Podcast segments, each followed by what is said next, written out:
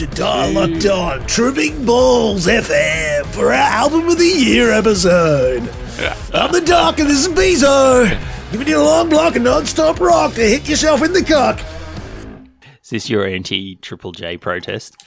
I don't need to protest Triple J because they gave us Double J, and it pointed out to us. By God, it's pathetic expecting Triple J just to follow your own fucking demographic requirements and not, you know, move with the with the interests of children.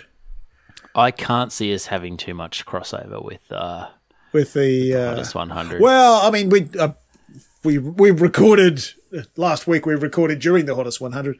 Um, and there were bits and pieces that, that were stuff that we'd listened to. I think we had reasonable crossover, although although I think we noticed we hadn't listened to a lot of Australian albums last year.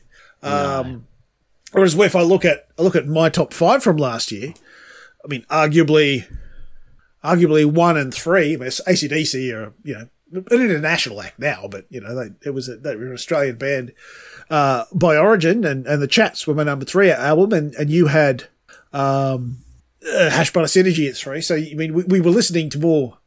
Uh, Australian music back then. Having said that, not a lot of that is Triple J music, uh, apart from the chats, perhaps.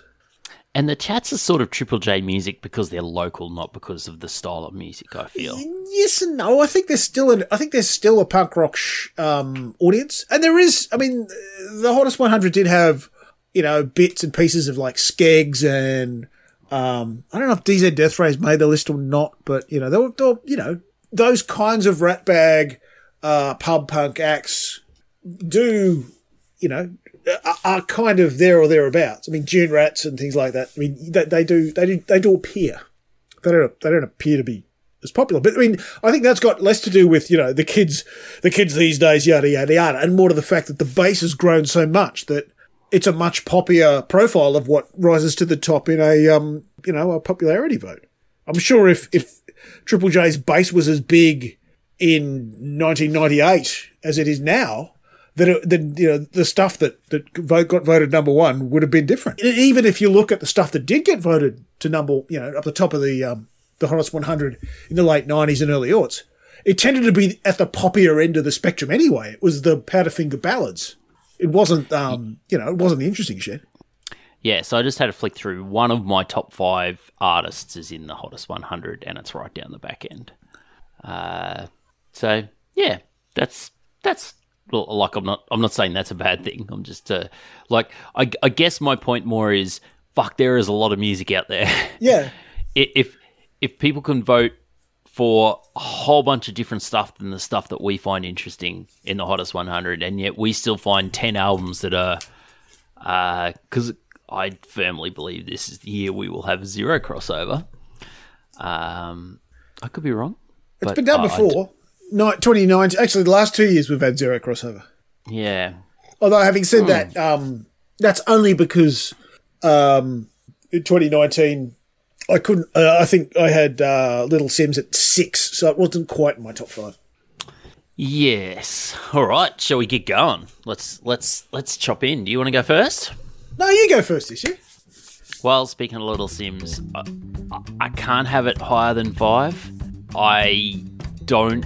I think this is a really flawed album, but I still think the high points are really fucking good. I, I, I actually Still Simz, isn't it? I mean, I, I, I kind of, I kind of figured it, it, it should be in your list, even though it's, it's a, a flawed and, so- and it's so indulgent flawed. version of, of, of her art. It's still, and it, and it has been kind of inflowed up to hell. Um, it's, it's still, it's still Simz. Point and Kill might be my second favorite Simz song after Offense. It's just such a like the flow on it and the even the beat, like the beat, every, just everything about it. Like um, my one of my twins just loves this song, just requests it all the time. He's constantly asking for it on on Google. It just it just the beat is really good, and and there's like there's five really good tracks and there's a couple of okay tracks, but it's just the low points, like all the interludes. Like Yeah. I know she, I know she likes the concept. She's done, like she's done Simsy in Wonderland before. It's not like, you know, having a theme and having a concept is a is a new thing for her. That's something that she does.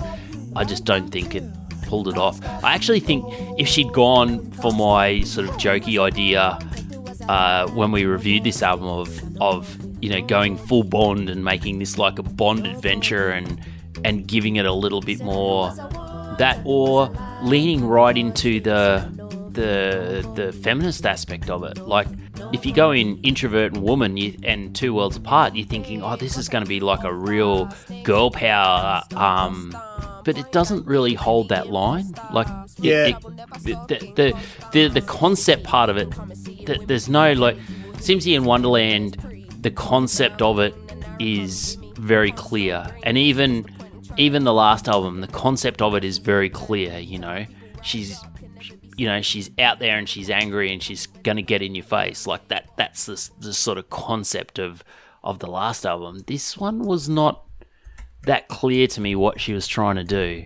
Um, Well, uh, it, it was a it was self analysis. You know, And I, I remember when we reviewed it, I I put forward the idea that I feel like I should have charged her therapist rates because it For was listening, it was yeah. very clearly we were we were the the audience were the um were being asked to um you know sit in on on her kind of wrestling with all the shit that she had uh, that she'd built up uh, across the course but, of the he- last. but I know. think she did that even better in the last album. Like that, that song about going to therapy in the last album is better than anything about. That's because it punched album. hard, and that's the thing. That's that's the reason. I, that's the biggest problem I had with this album is that that is that that that fucking kick ass, you know, kicking ass and taking names rapper was was kind of gone except for one track. Uh, and I understand why, and, and the reason why is, you know, gestures in the direction of, of all of the therapy. Clearly, she's not in a in a mental space to be that, to be the, you know, the kick-ass rapper from Offense and Well, from- uh, and that from, and that's why I like Point and Kill because you know, if I want it, it's mine. It is like is the perfect sort of Simz lyric. It's like, well, fuck you. If I want it, I'm gonna do it. It's like, you know, more of that, please. Um, but yeah, the the the skits can like th- this is where a producer needed to step in and say, "Hey, some of these interludes and some of the spoken word stuff." But the producer sounds- is the problem, Beeso. I know, We've had this discussion. It's a SAULT album that Simz happened to be in front of. That's the other thing that Yeah. annoys me is that we've, we've, we've listened to a couple of SAULT albums, S A U L T, folks, um, and they are incredibly self indulgent and they are incredibly punishing with their um, performative fucking progressiveness. It, they just really you come away from them thinking, fuck, you know, I, I might have started out with the, you know, being broadly in agreement of the political views that are expressed by this artist. But um, after all that, I think I'd rather, you know, no, fuck equality, you know, fuck all of it. The, the other the other thing that I really liked is that you know a whole heap of it, very inverted commas. I'm making the inverted commas thing here, which no one can see because we're not video. But um, serious music people like fucking Might have to put love, you know, r- really, really push this album. I'm like, you guys are an album too late. Grey, like if Yeah. you're going to get down on an on on an all time classic album, Grey Area is an all time fucking classic album. Uh, and this one isn't. It's it's okay. It's it's it's number five, but it's not it's not an all time classic. Agreed. It's not in my top five. Yeah. It's not, it wasn't in my top 20. What is what is your number five, Doc? My number five, um, basically rehashing something I did last last year, is my number five is what I feel like is the sequel to Andy Cooper's Listen. Andy Cooper's Hot Off the Chopping Block. Good album in, in my top in my in my. Uh, He's just done more of more of the same, and more of the same is good. But both the Andy Coopers were in my honourable mentions. I think this one, I agree with you. I think this one works better than his collaboration one, which I can't get the. You can't get that. But my name's my name's MC Scat Cannon. I'm here to say uh, I can't get it out of my head. I listened to that. Swift I and Slide. I'm playing it cool with my homegirl Paula Abdul. Uh, I, I, I can't get that out of my head. It's really bad. You know what? I wish I could too, because otherwise it was it was a really good album. You know, it was like Yeah. this really cool kind of you know electronic soul kind of fun confused shit. But you know, and then suddenly he bursts through the wall like the Kool Aid Man. He goes, "Hey, it's Andy Cooper, and I'm here to see you." Fuck off. but but he's better. He's so much better just doing his own shit.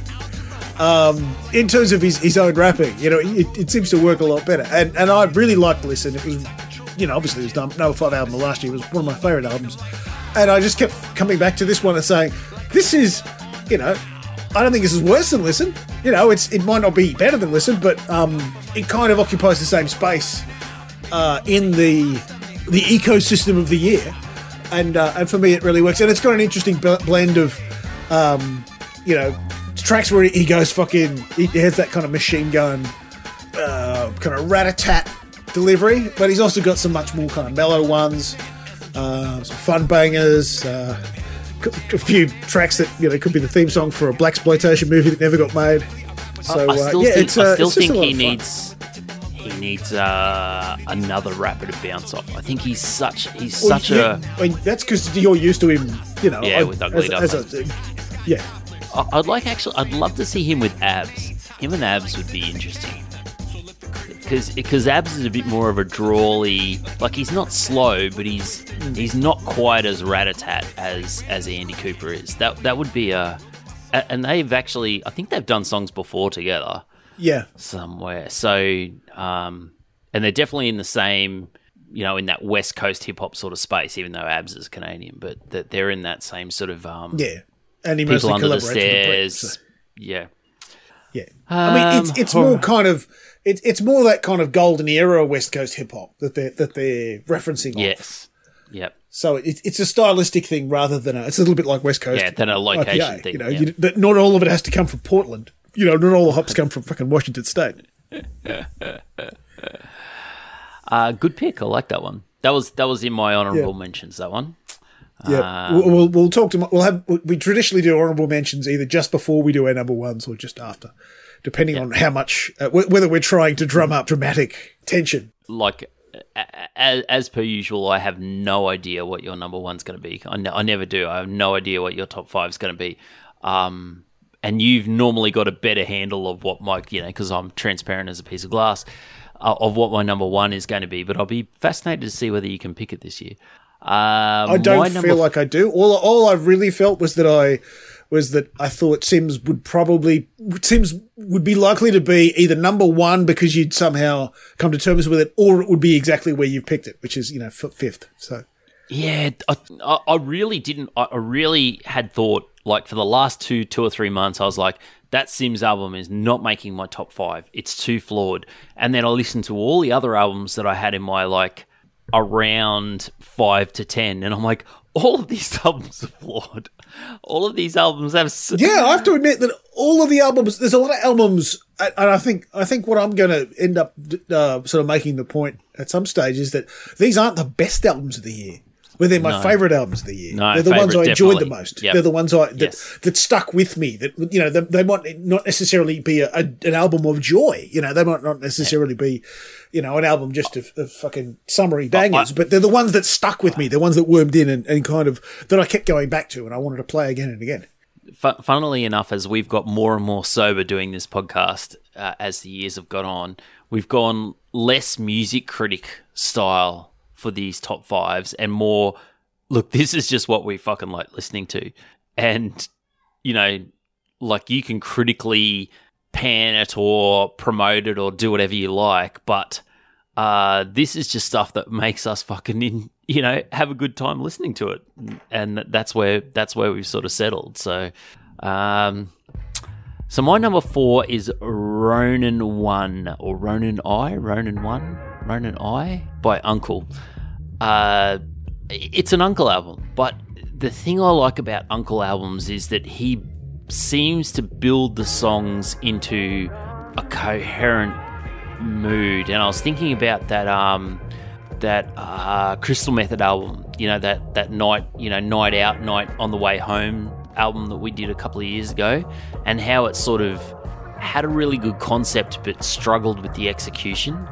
And the thing I find about UNKLE is even when it's not like he, he can do some amazing stuff and i don't think this is one of the best UNKLE albums but it's just so solidly put together. Like it's when the drops come it's like oh fuck yeah there's you know i was listening to this last night on headphones. I was like when the drops come it just it just hits me. It really does. It, it I, I understand it's not something that would sit in the you know front space of someone's brains a lot because it's a very it's very atmospheric it's very moody it's very it's a very mood and feel album rather than a lyrical album or a or a, a riff album or a, you know a melody album.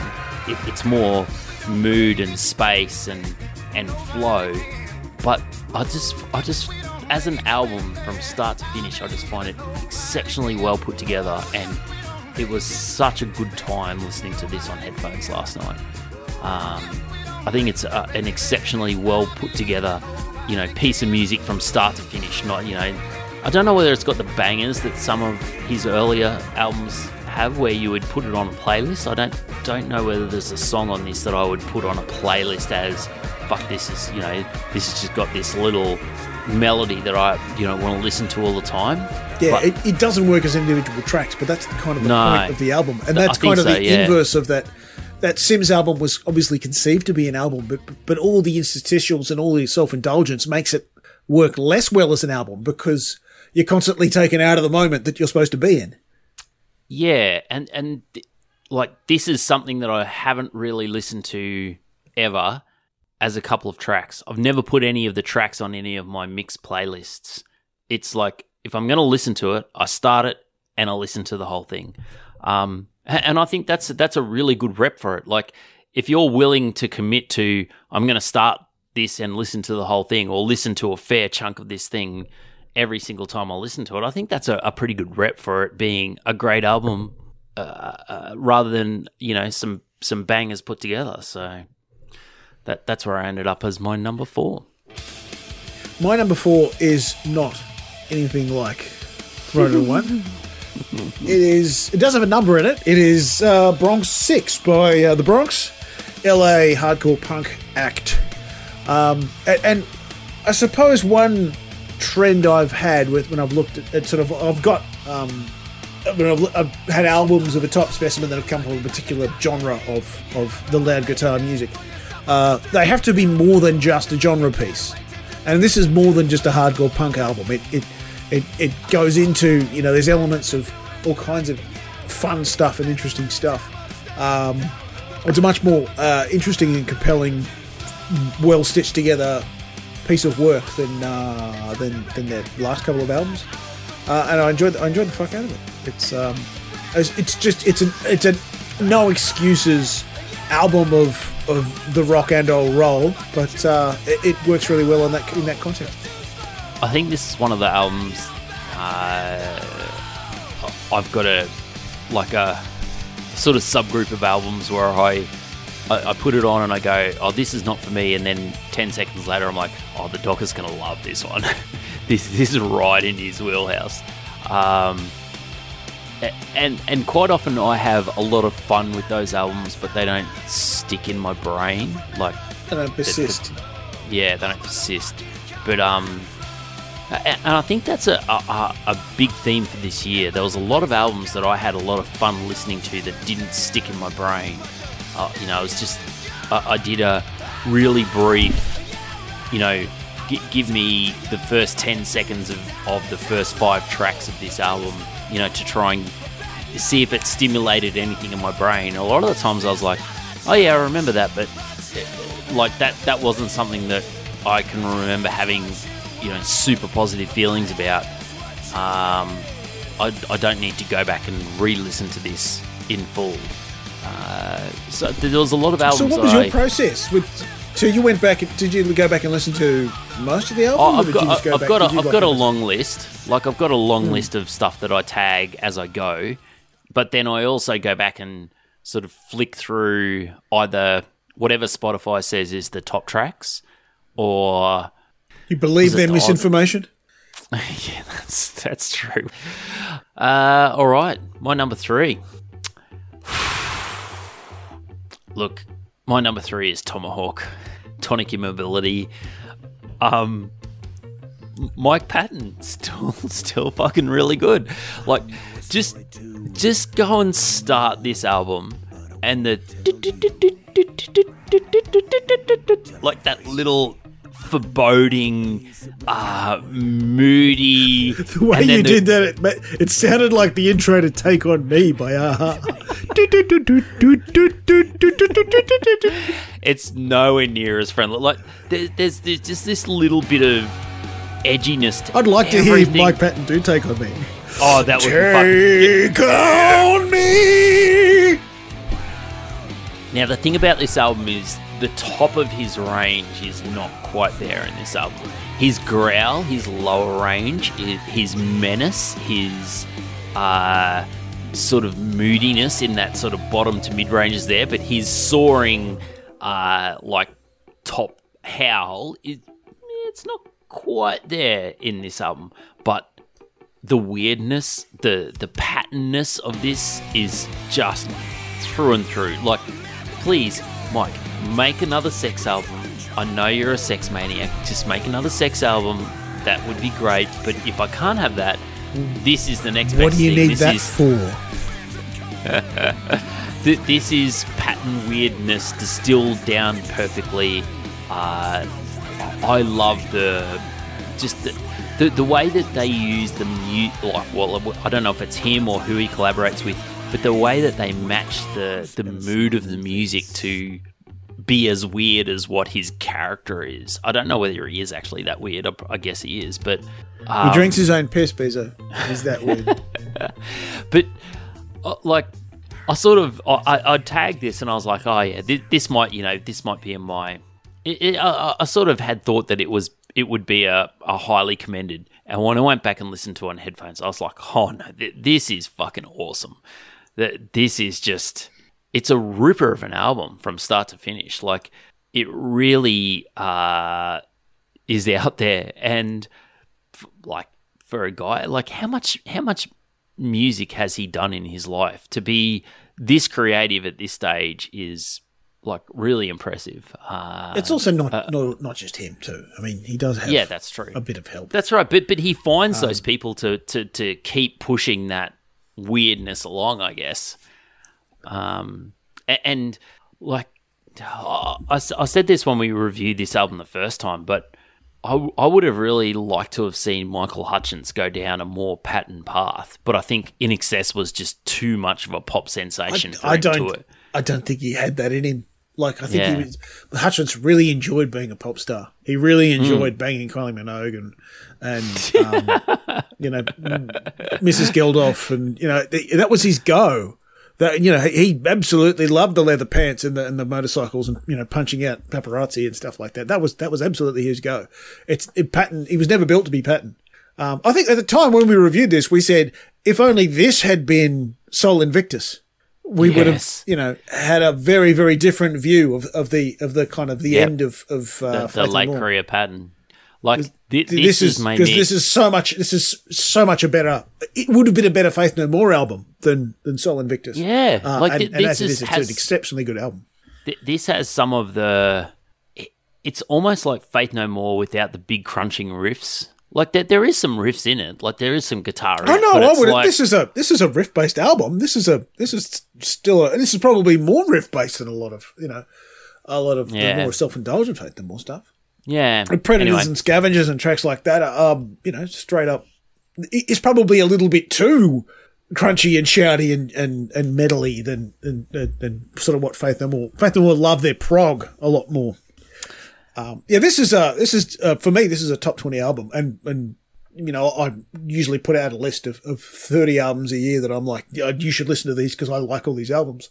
Uh, obviously, if you cut it down to twenty, I really like all the albums that are in my top twenty, and uh, this was this was the top twenty album. Yeah, Th- th- this was one where I, I I came back to it about a month ago and and sort of expected to find the flaws in it, and instead of finding the flaws, I found more and more that I loved in it. It it, it just it really I was like, fuck, this is fun to listen to. It's weird and it's twisted and it's Patton. It's just Patton. That's what it is, and it's fucking good. Go and listen to it. I, I, I sent I sent this to about fifteen different people. To set, you know, when I was doing the reviewing part, I Oh, was no. like, did you Simz? Did you Simserate this album? I did. I was like, "Ha- have you All all, these- listened all to this album? This album's fucking awesome. And they listen to it and go, "This is fucking weird shit." And it goes, Yeah, it just that- wanders off and, into a bizarre land in the middle, and then it, you know, it loses the plot at the end. What's your number three? Well, number three is an album that um, doesn't wander off and lose the plot at the end. It's an incredibly coherent modern rock album which pulls together a lot of strands of, of a lot of old influences, you know, Beatles, Stones, and Zeppelin, and whatever else, but still manages to present it in a way that's, that's incredibly fresh and quite interesting. And that is um, the Sore Losers Ultra Electric. Uh, Shouts to Belgium. Um, I just kept finding that it's the an album where it, it, I listen like I keep listening to and thinking, okay, this is this is not this is not a, a, top three album. But every time a new track would pop up, I'm like, oh fuck, this track absolutely rips, and it's different to the one that came before. And they seem to bridge from, you know, bangers to more kind of bluesy, wistful numbers to all kinds of stuff. Um, yeah, I've just I just couldn't find a way of not putting it where it ended up because they'd done such a good job of, of stitching together um, stitching together in, their influences in a way that didn't show all the joints. And I think if you're uh, if you're doing music and you're influenced by anybody that came before you, if you can do it in a way that doesn't make it incredibly obvious that you know yeah. where, you, where, where you crib the ideas so, from, so that's actually so. Is this the the, the anti Wolfmother uh, theory? Like, like Wolf I suppose, Mother yeah, because um, the, the, obvious yeah. of um, um, you can you, you, can see the, the photocopying uh, toner marks. That's right. yeah. Wolfmother as a band that puts their ass on the photocopier and presses print is uh, not a not a bad analogy, really. No, that seems to be the way he writes his, his, his bios. But um, yeah, um, yeah, I haven't prepared as many things to say. There's, there's so, what the and I noticed this last year when uh, when I did the music edit. I talk about my albums a lot less at a time, so my music drops well, are shorter. I feel like I, am ripping think, myself think, off, so I might just need nah, pad think, so that we get enough time for the track. I think the problem is is that I like you have a much wider appreciation of music than I do, and and a lot of the stuff that you. Well, I don't know. To, I seem to be picking a lot of guitar bands. But but a lot of the stuff that you've listened to, I like I have no like my memory is terrible. It's like goldfish, right? Like I listen to it, I enjoy it in the moment, or I don't enjoy it in the moment, and then I forget it unless it's in that top ten to fifteen. And when we have the crossover, I think we, we have really good um, conversations about uh, the artists that we both love.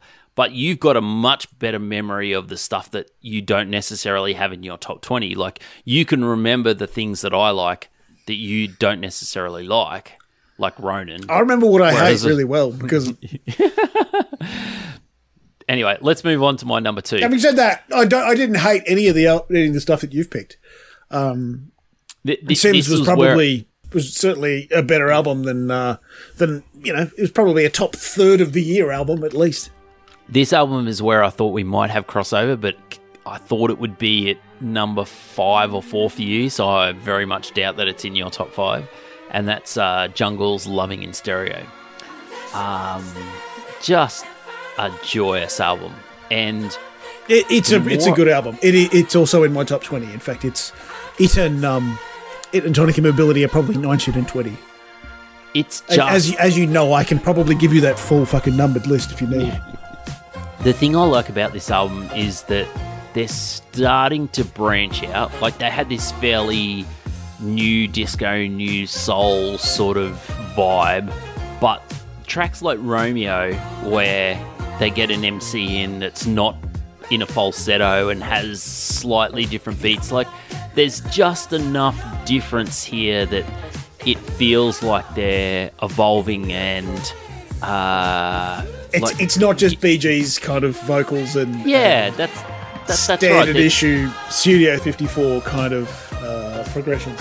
But the thing is, they can also write a fucking banger. Like, Keep Moving and Fire are just great yeah. tracks to listen to. I mean, I was very and much thinking of Keep Moving when I was saying that, and I was also thinking in the back of my head, but Keep Moving is a banger because it yeah. it literally makes you keep moving.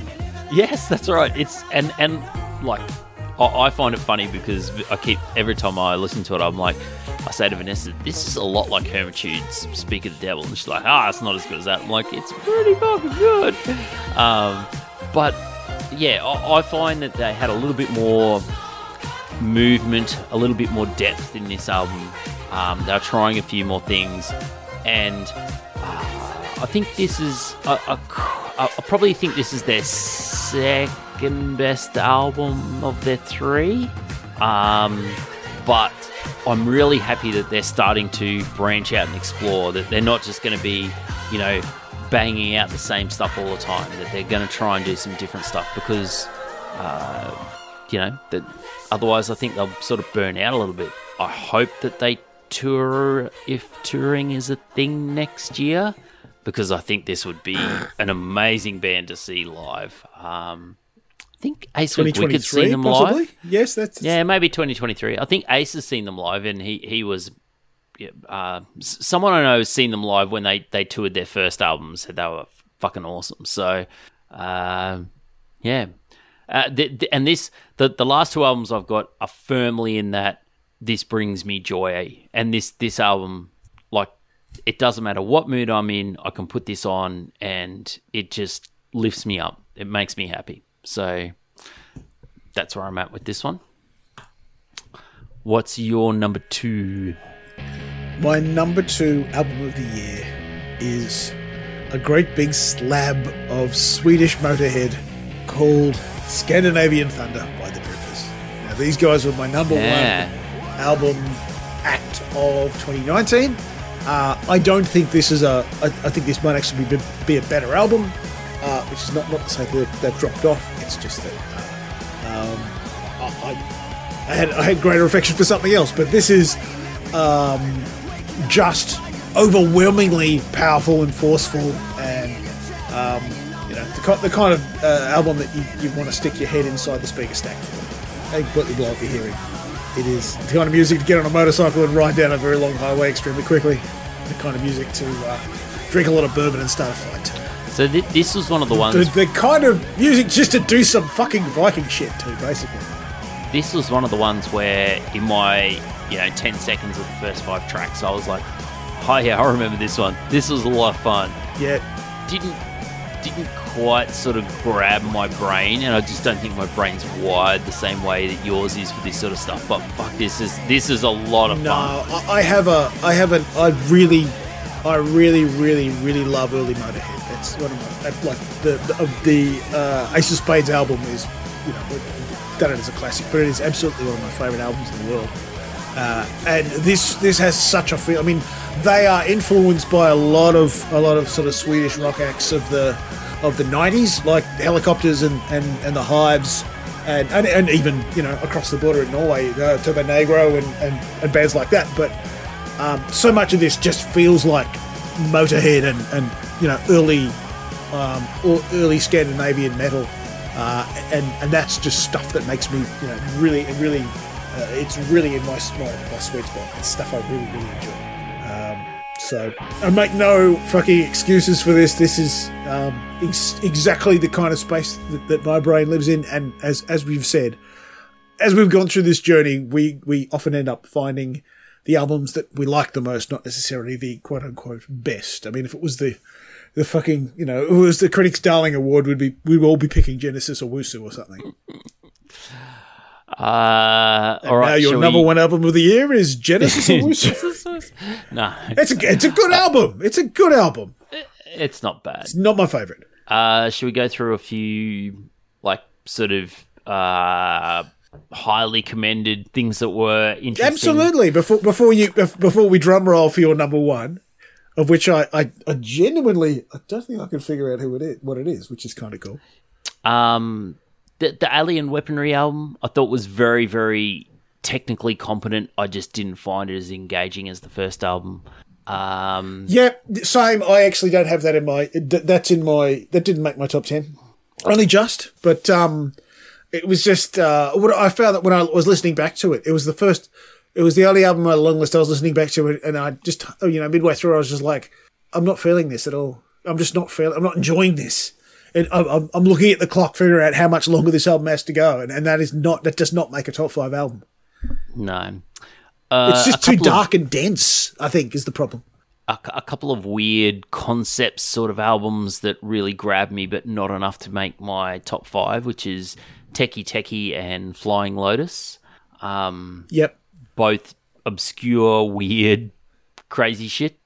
Um, TEKE::TEKE with those Uh, uh, Japanese people from Vancouver or something, weren't they?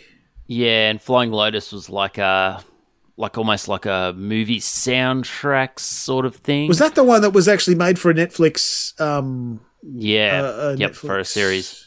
Yeah. Had that moody sort of um atmospheric uh soundtrack sort of feel. Um like obviously I've talked about you know the the, the two Andy Cooper albums this year. I liked both of those.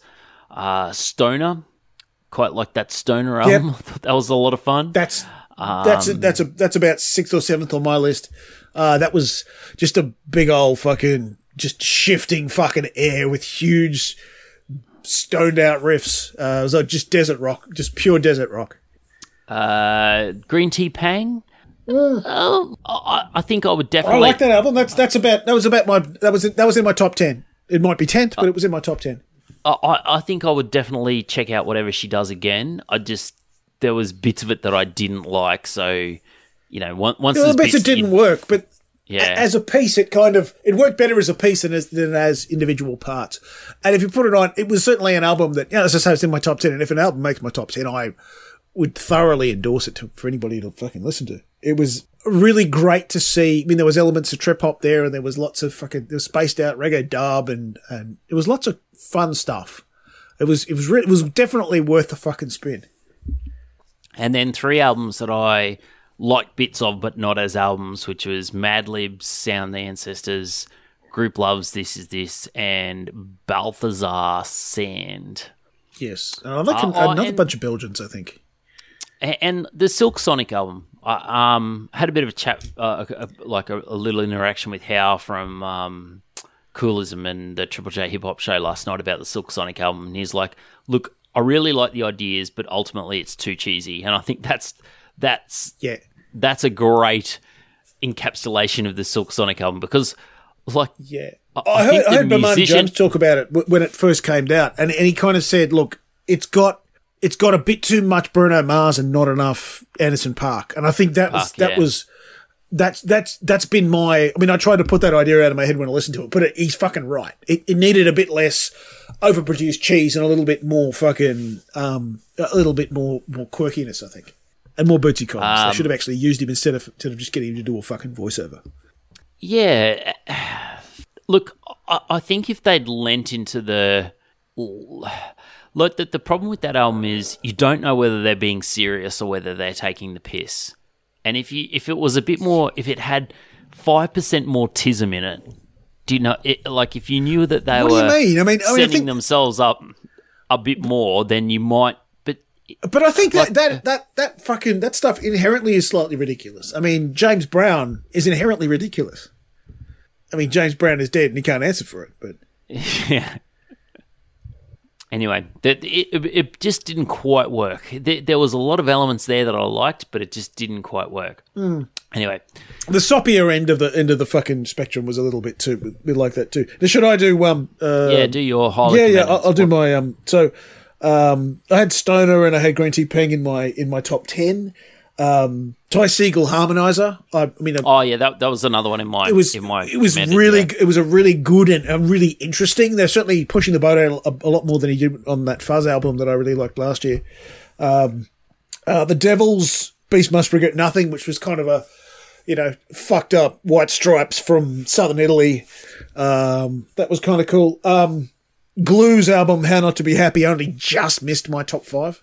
I really enjoyed that album. It was just dumb, jumping up and down, you know, spider baity thrash pop punk, but uh, uh, but with with elements of of bits and pieces and grunge and stuff. But it was. Uh, I enjoyed the shit out of it. So, uh, and that's kind of it. And then, um, the Warbly Jets album missed my top 10. I'm not disappointed in it. I, I was thinking about maybe we should have a, um, you know, a biggest disappointment of the year, but, um, I don't think Warbly Jets is mine because although it's nowhere near as quote unquote I- good, sorry. I, I know what my biggest disappointment of the year, and Well, that's the uh, Troy Kingi album. Well, yeah, well, well, well we can talk about the, the Come back to greatest disappointment of the year. Yeah, I was wondering whether because I was thinking that if it, if Simz didn't make a top five, it'll be Simz. But yeah, the Troy Kingi album, which was okay, but it wasn't. Uh, I can I can see I can see your point. I think mine was probably the um, Royal Bloods disco album. Yeah, I was going to say I, wasn't- was, I I was, wasn't here I was that. saving that for for legacy album, but uh, Yeah. anyway, Yeah, Uh, um, but the- yeah, the, the- Wobbly one Jets I album, they they tried a bunch of shit. Now I, I respect the fact that in their second album, their first album was was brilliant and beautiful. I really really enjoyed it, but I suspect they tried a bunch of shit that didn't work in their second album, um, which is which is fine. I don't have a problem with that. the, But the yeah- other one that's sort of outside consideration because it's just got so many old songs on it was that Fat Freddy's album, Yep. which is Yep. definitely one of my top five enjoyable albums of the year. But I just don't think it qualifies. It's a little bit like listening to you know having a greatest hits album in your in your top five. Yeah, is that your legacy Um, act? I suppose that's kind of your legacy album of the year. Well, we don't know yet. We have to find out what happened. What your number yeah, one I is. guess, I guess so. Like, I, I think it's sort of off by itself. Yeah. It- it- I really enjoyed it. It was a great album, but I don't think you can call it an original piece of.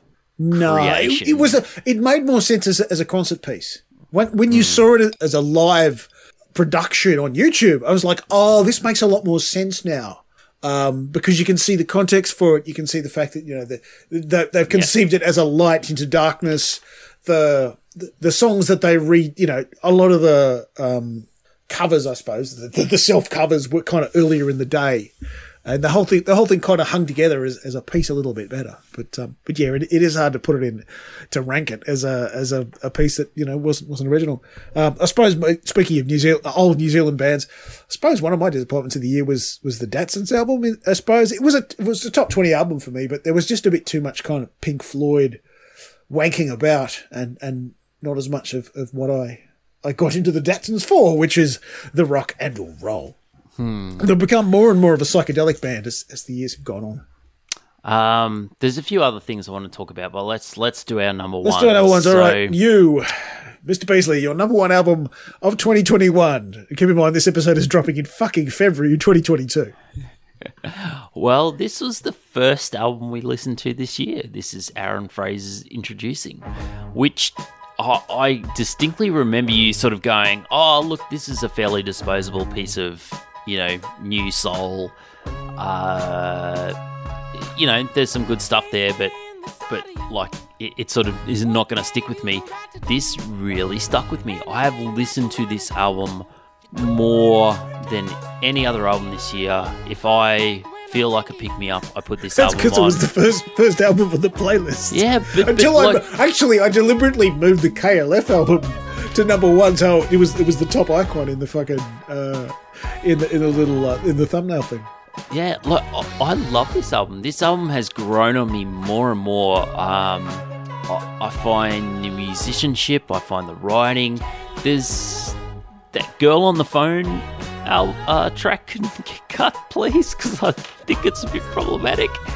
Um, but I just, I just, it, it just brings me joy. I love listening to this album, and I So played. you're saying it's a flawed album? Well, there's just the one track. I, I, I just don't. And I've listened to this enough that I have listened to the lyrics closely, and it's like there's some. Oh, finally, you've, you've started listening to lyrics uh, closely. Oh, it's about time. It's about time. Well, I had it a full 12 months on this one, so you know that's how long it takes. That's true. This was well. I was going to say that um, none of the picks that, that either of us had made up to this point, apart from Tomahawk, had been from the top half of the year. They'd almost exclusively been uh, sort of the back half of the year. Well, the, the, I actually expected to get sick of this. Like that. That was my. I was like, this is fairly disposable pop, right? Like it's it's it's a really poppy album, and he has that falsetto. Um, but they just never went away. I just never got sick of listening to it. And in fact, the more I listened to it, the more I got into it. Um, and I actually think his voice became less of the feature and, and the musicianship of this album is spot on. Like whoever he has got as his backing band nailed this style. Like you, you, if you're going to do this sort of stuff, you got to be you got to be a good musician for it to sound good. And these guys are fucking good. What was the backstory with this guy? Um, He, he'd had a he'd had like a, a soul band with another bloke. Um, I thought there was some the backstory the about the production team. Yeah, no, no, no. He he was um, Durand Jones and the Indications was like a soul like a soul band. Uh, and Dan Auerbach from the Black Keys. Oh, that did was the it, yeah. Did the production? Yeah, right. Yeah.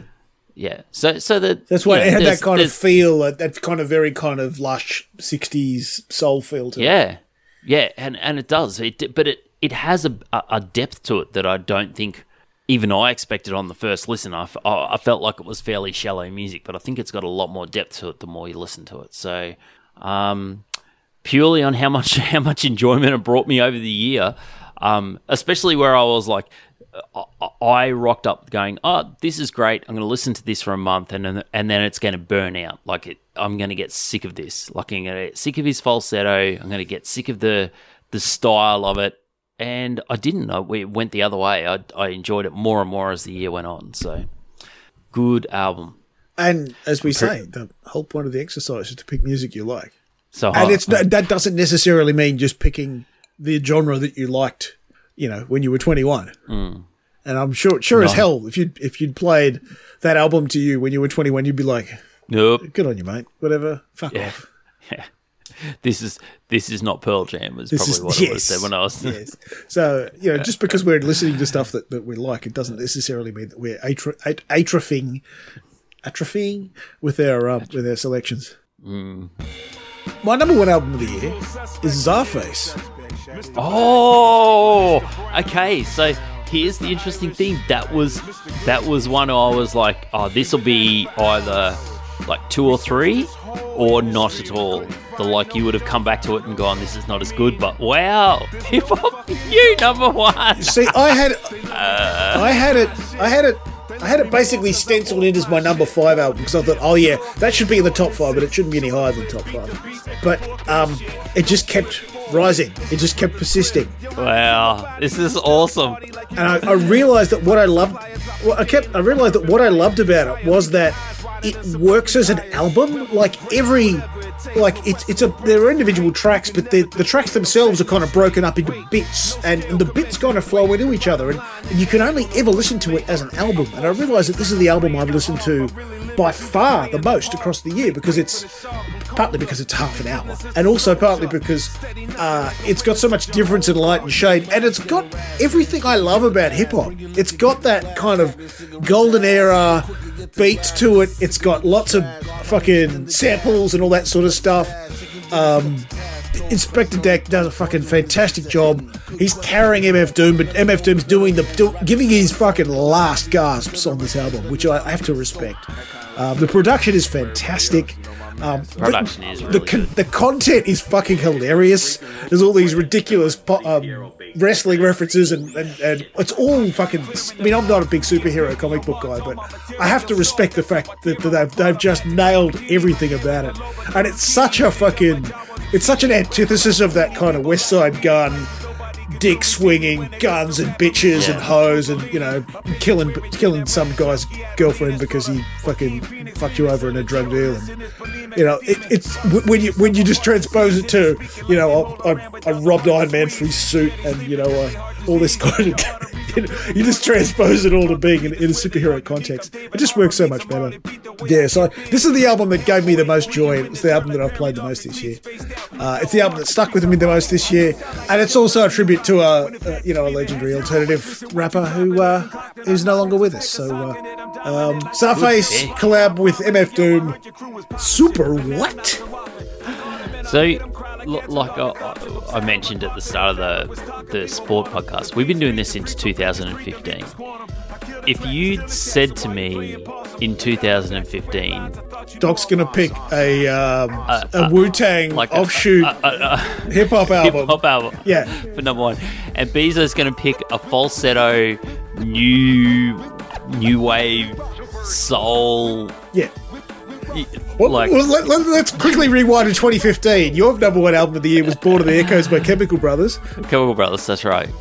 My number one album was was Fuzz, so it was got it, you know, ex- it- Yeah. so it was exactly what you'd expect. Yes. You idiots out there don't know what that is. I ain't gonna tell you. Uh wow. Good year in music. Um biggest disappointment? Yeah, I think I think for me it was the Royal Blood disco album. It was like, I appreciate you trying to do something different, but this isn't it.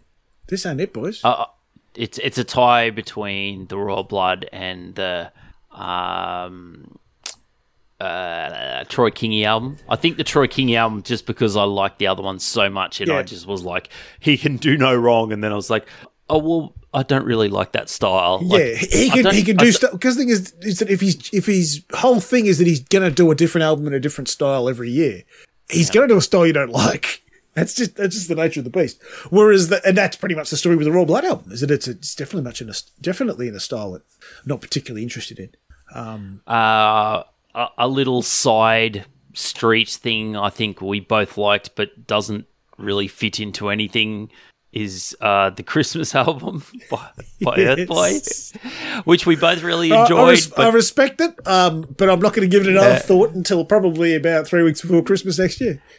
Yeah, which and then it will get smashed in this house.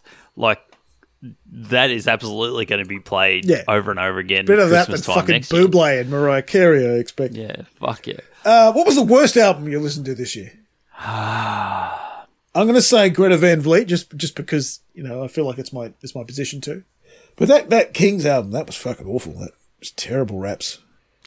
Man, there's a couple that I, I don't really think the RÜFÜS DU SOL album was that good. It's got a couple of good tracks, but Well, again, we come back to that, that that kind of central theme that's run through this podcast in 2015. Is it worse to be deeply mediocre or genuinely obnoxious? um, yeah, that Greta Van Fleet album was pretty bad. Like the the Gentleman's Dub Club album wasn't bad, but that was another one. Another where I was disappointing like, one, yeah. "Ah." Um, there was another one like the Foo Fighters. Foo Fighters album was was uh, workmanlike. It was it was Look, fine. Look, pr- There were good tracks on the it. Wolf, the, the Wolfmother album was actually pretty. Oh, then that Nas album was Nas album was pretty. It was kind of pointless, wasn't it? I can't remember. Was that? What do we think of the Darkness album? Was that okay? Yeah, it was pretty good. It was pretty good. I remember there was an album that uh, I think it might have been Dog Ears that we listened to, and I genuinely said that's the worst thing I've ever listened to. But I have no recollection of it, so my, my brain must have actually Oh, pushed it out, of- So, out so of civilization. The, the, dr- I- I did I not. know it was Iceage's Seek Shelter. I remember us having a long diatribe about, you know, the, the poor horse that's on the cover, but you know that's animal cruelty to, to for the horse's identity to not be to not be obscured, given that you can recognise the horse that's on the cover of this fucking awful album. I think that was definitely my worst album of the year. There was a lot of albums like SAULT and and Draft, which like I should like. I, I should like as a you know the concept of Yeah. them is what I should like, but I just just left me cold. Yeah, you didn't Really hear this one, but. Adam, Adam picked an album by Jacob Collier that was just a whole lot of production wank. Oh yeah, it was did- just endless yeah, production not, wank. I, I I smashed that album the week after. I was like, this is fucking bullshit, man. This is terrible fucking music. I don't care if you think he's an absolute genius. He's like Yeah. Jordan Peterson on the fucking Yeah, he's trying to show how smart he is by do, by you know, and he's like, no, you're you're just you're dumb as shit, mate. yeah, but you can't actually get the basics right. Yeah. Like, you know, ah, Give us a hook, you can't. Basically, go and listen to some Jungle and fucking Aaron Frazer, Yeah. and then you'll understand. well, maybe not Jared Fraser, but you know, if you're trying to write bangers, you know, Jungle would probably be better than, Aaron Frazer. Uh, much as I know you have those two flipped the other way around. Um, yeah. Anyway, another good year. I, I, I liked that we did a round hundred this year. Yes, Um, although that, that- doesn't count the um a couple of albums that that you discovered subsequently were 2020 albums. So that we we haven't counted the the Prince of Grime. So if we count him, it's 101 because the Prince of Yeah. Grime was a 2020 album that he a 2020 EP that he added a bunch of um, extra bits and pieces to and popped out. Look, look, that that was okay, but th th his creativity with his film, It was made for it was made for the full what made- That that was a, a love letter to grime as much more than a than a, than a 2021 album. It was a love letter to the last 20 years of grime, which uh, is kind of cool. yeah. My Joker of the year, Joker slash classic album of the year. I think, like you, I'm going to pick the first album we listened to this year. I'm going to pick the KLFs. Um, whatever that, whatever that was called, the fucking Solid State Logik Volume One or whatever it was, because that that made there was so much joy that that that that collection to go, diving back into the KLF and rereading all their incredibly bizarre history and all that kind of stuff. Um, I, I think that was a that was really cool, and I do know that some of our listeners dive deep into it too, and you know, and their, and their little kids listen to a lot of of uh, of KLF now, as a res- probably as a result of, of us highlighting it on the pod. So that's kind of cool. Um, I quite like the Black Keys album. This year. Yeah, yeah, it was really good. It was. It, if it wasn't a covers album, it probably would be in the discussion for you know top Yeah. top twenty at least. I would have thought. Yeah, I think that was my favorite, like pure Joker Yep. for this year. Yep. Um, yeah, Speaking of jokers, we're um given that you know the the new music is a little slow coming, we might we might give another give them another week to brew up a few more, uh, and we might pick a couple uh, joker each this week just to give us something to talk about next week on the music show. Uh, what have you got lined up, Beeso, for your Yoka album? Well, this is a true, true, true Joker. Uh, I'm going to go with The Teaches of Peaches by Peaches. Oh shit! That um yes, I remember her. Peaches is more. Uh, like I- think of like you know like the concept of Lady Gaga, right? Yeah, you, you know like this more art installation than actual musician. yep, But I think Peaches is more like the down and dirty, grimy version of that. You, you know, the in the gutter version of yes. that.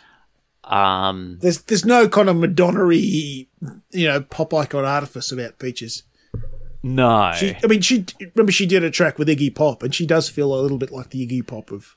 she can pop. write a fucking banger though, and she can write a fucking really good beat. And I've I've only ever sort of listened to the singles of her stuff, and I'm I'm interested to listen to an album to see how it all comes together, to see like whether it's just a bunch of skits or, or sort of ideas, or whether it's got a bit more bit more coherence. So uh, this was 2002, so it's a pretty old album. Yep, Um, twenty years. It's twenty But- years, but Bezos. It's twenty years. It's 20 What happened to us? What happened, man? Um, yeah, she she she has, however, the greatest uh, marriage of television, um, cinematography, and music. Like better than anything Tarantino has done. The way Letterkenny uses her song "Fuck the Pain Away" at a gay wedding is just brilliant. Cannot be matched. Cannot be matched for a for a marriage of music and uh, visuals. And you can't look. You can't find it on. Um, like you can't find the, the actual bit on YouTube for some reason. The bit from Letterkenny is on YouTube, but it's put it's uh, set to Seven Nation Army from the White Stripes, which does not work at all. It has to be to this song, and I, I don't know whether like her it's got to be a know, rights her, issue. Yeah, her, her label or whatever is like, no, no, you can't put that up. But um, yeah, I, I don't know how you- how I'm gonna get you to, to, to look at that marriage of uh, of audio and, and visual, but I'll I'll try and find a way for you to. I suspect you're not we, um, going to. We'll find a way. There's always a way. I mean, there isn't. All right, Doc, what do you got? So, this is a, a joker I've held over from last year, um, because we were trying to get through as many new albums as we could towards the end of last year. But uh, late last year, the um, I'm not going to say the original lead singer, but kind of the most famous lead singer of Turbonegro, um, Hank von Helvete, uh, passed away. He was only 49. Uh, it, seems like his uh, his body gave up from all of the various abuses that he'd, he'd done to it. Um, he was he was their lead singer for their for their kind of big period in the late nineties and, and early uh, early yachts. And uh, Stuffo wrote a really nice piece about about it in on his um, on his Patreon, uh, which you know if you've got access to that, you could go back and have a look at. But um, yeah, that that Turbonegro are ridiculous, a preposterous fucking band. They, they kind of they were they were conceived as a parody of um, Norwegian death metal. They said, "Oh, we're a death punk band." and and while they're all you know all these death metal bands are trying to be as uh, you know as satanic and evil as possible to be as scary as possible um the Negro decided to dress themselves as the as the one thing that's the most terrifying to all Norwegian men, which is gay dudes. So that's why they, they dress in a very fucking camp, uh, fucking denim and, and all that all the kind of lipstick and shit like that. So their whole aesthetic is is about fucking taking the piss out of macho bullshit um, black metal stuff, while simultaneously playing amazing riffs and writing really, really incredible songs. So uh, I'd like to uh, pick my favorite um, Turbonegro album from the period where Hank was the lead singer, which is um 2005's Party Animals, which is Jackass theme song "All My Friends Are Dead" comes from. Um, it's uh, you could pick. There's a couple of different uh, Turbonegro albums you could pick in this space, like the they did a run of three albums across the late '90s, early aughts called uh, Apocalypse Dudes, Scandinavian, Scandinavian Leather, and um, Party Animals. But I would go for Party Animals.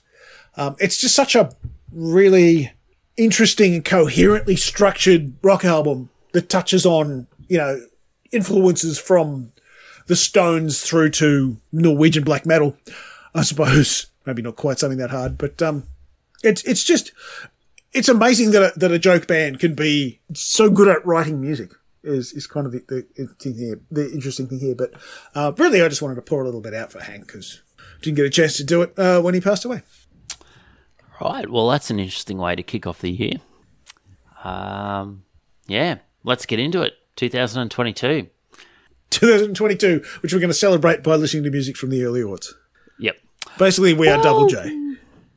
Yeah, yeah. I guess Double J would play Peaches. They definitely played Turbonegro, I think. I don't know. They play all my friends are dead Yeah. because that was a real. That was their kind of like their breakthrough.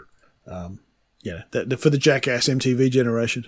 All right, Doc. I have thoroughly enjoyed this year. Thanks for hanging out with me That's and right. talking tunes. Oh, and we're off again. It'll be February by the time this drops. So uh, yeah.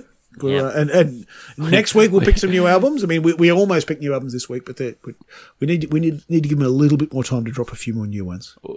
We are the opposite of every other fucking uh, top top ten, top Yeah. five list. You know, Spotify Wrapped it, that, that fucking that only listens to your first six months of the year. yeah, none of this doing it in November bullshit. No. We we like to let it marinate for a while. Yeah, Uh, we like to wait until nobody gives a fuck about 2021, and then we can be right, everyone- definitive about. Well, they, you know, th- then we're not pressured to make it make a sudden decision. That's right. Well, people know that we've actually considered it. Yes. They probably won't agree with us anyway, but that, that, And then you're not even going to listen to what we said because it's so late in the year. Mm. All right, Doc. I'll catch you on the flip side. Cheers, folks. See ya. Every hero needs an action figure. And when it's Czarface, it has to be Super. Super what? Super 7. Be sure to grab the brand new Czarface Reaction Retro figure available at super7.com.